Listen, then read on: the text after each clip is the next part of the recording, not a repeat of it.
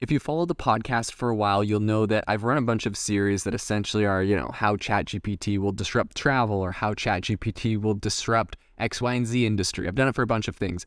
And it's kind of interesting because recently I feel like in the last week or two, we've really seen, especially with ChatGPT plugins, um, the knob turned up on directly. It's not, I'm not like hypothesizing anymore about how ChatGPT could theoretically disrupt an industry. A lot of the tools are now coming out. And one of the big tools that I want to talk about today is cybersecurity. So, you know, we've talked about how um, in the past about like how ChatGPT, you know, a lot of it got a lot of criticism essentially by a bunch of people being like, oh, you know, people can use it for elaborate phishing attacks or hacking or other things. And of course, OpenAI had to come up with a bunch of security measures so that people weren't like doing that with it essentially.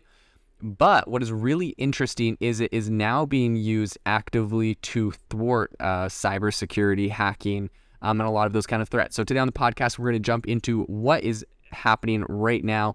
And the biggest thing is that Microsoft is bringing OpenAI's ChatGPT capabilities to its own cybersecurity business. So Microsoft has about a $20 billion uh, cybersecurity business called Microsoft Security Copilot well, I guess that's their new one that they've just launched is called Copilot, but Microsoft Security has been out for a while, and now they're integrating this into it. And you know, you've seen the same thing.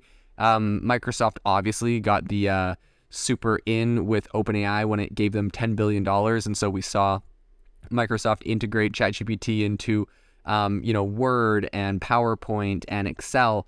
Um, and a lot of different new tools they come out with and Bing and stuff. And so now the latest thing they're doing is they are um, is that Microsoft is bringing ChatGPT's technology into cybersecurity specifically to help um, people defend in a way that they've never been able to defend before. As Vasu Jakkal, who is Microsoft's uh, CVP of Security and Compliance, said.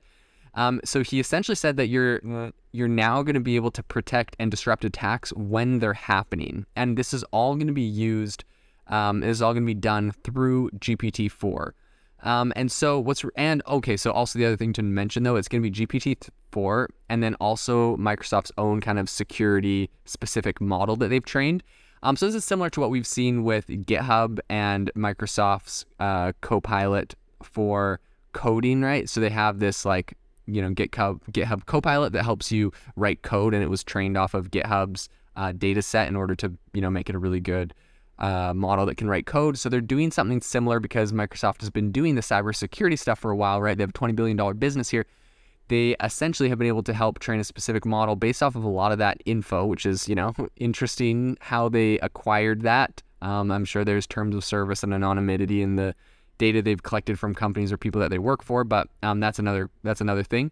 But they've been able to train their own model specifically on doing that, and this is exactly, I guess, this is kind of what it does. So Essentially, it's going to be an AI bot that allows cybersecurity professionals to do things like quickly pull together information on the latest security incidents in their company and also to kind of dig into potential threats and even quickly look at data on common vulnerabilities um, and exposures that they might have. So, one one example that Microsoft uh, showed in their presentation on this whole thing, um, they showed how the security copilot can look into a cyber attack to pick apart how the hacker got into a network and onto a victim's device in the first place, right? So if they know uh, what the vulnerability is, obviously they know what they can patch and do to prevent it in the future.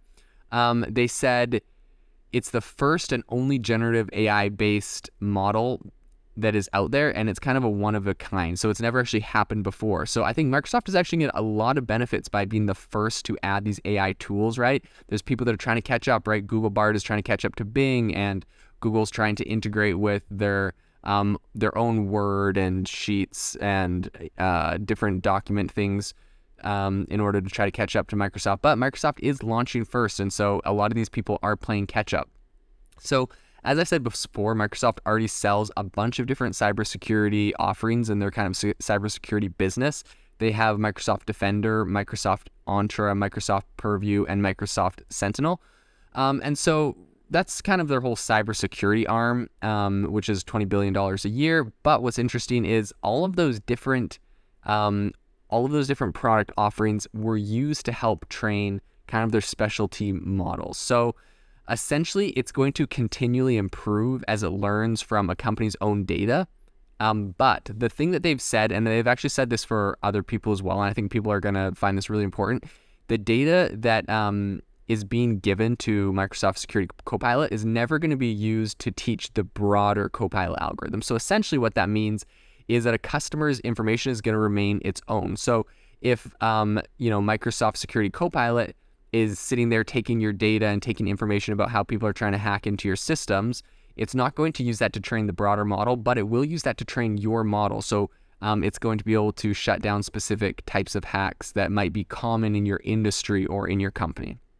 So it's pretty much like Microsoft's Bing search engine. Uh, essentially, a cybersecurity worker is going to be able to type a prompt into a text box, and the security copilot is going to fire back a reply based on the app's available knowledge set from kind of its broader algorithm um, or its broader broader data set. So just like the all the other generative AI things that Microsoft is doing, they said that their security copilot might sometimes provide incorrect answers to prompts and give people um, they're going to give people a way that they can just like report that. Um, so it's continually going to be able to be trained and improved. And of course, these things aren't going to be perfect when they launch, but as we've seen with ChatGPT 3, 3.5, and now GPT 4, these things do get better um, and they are quite impressive with all of the things that they're able to do.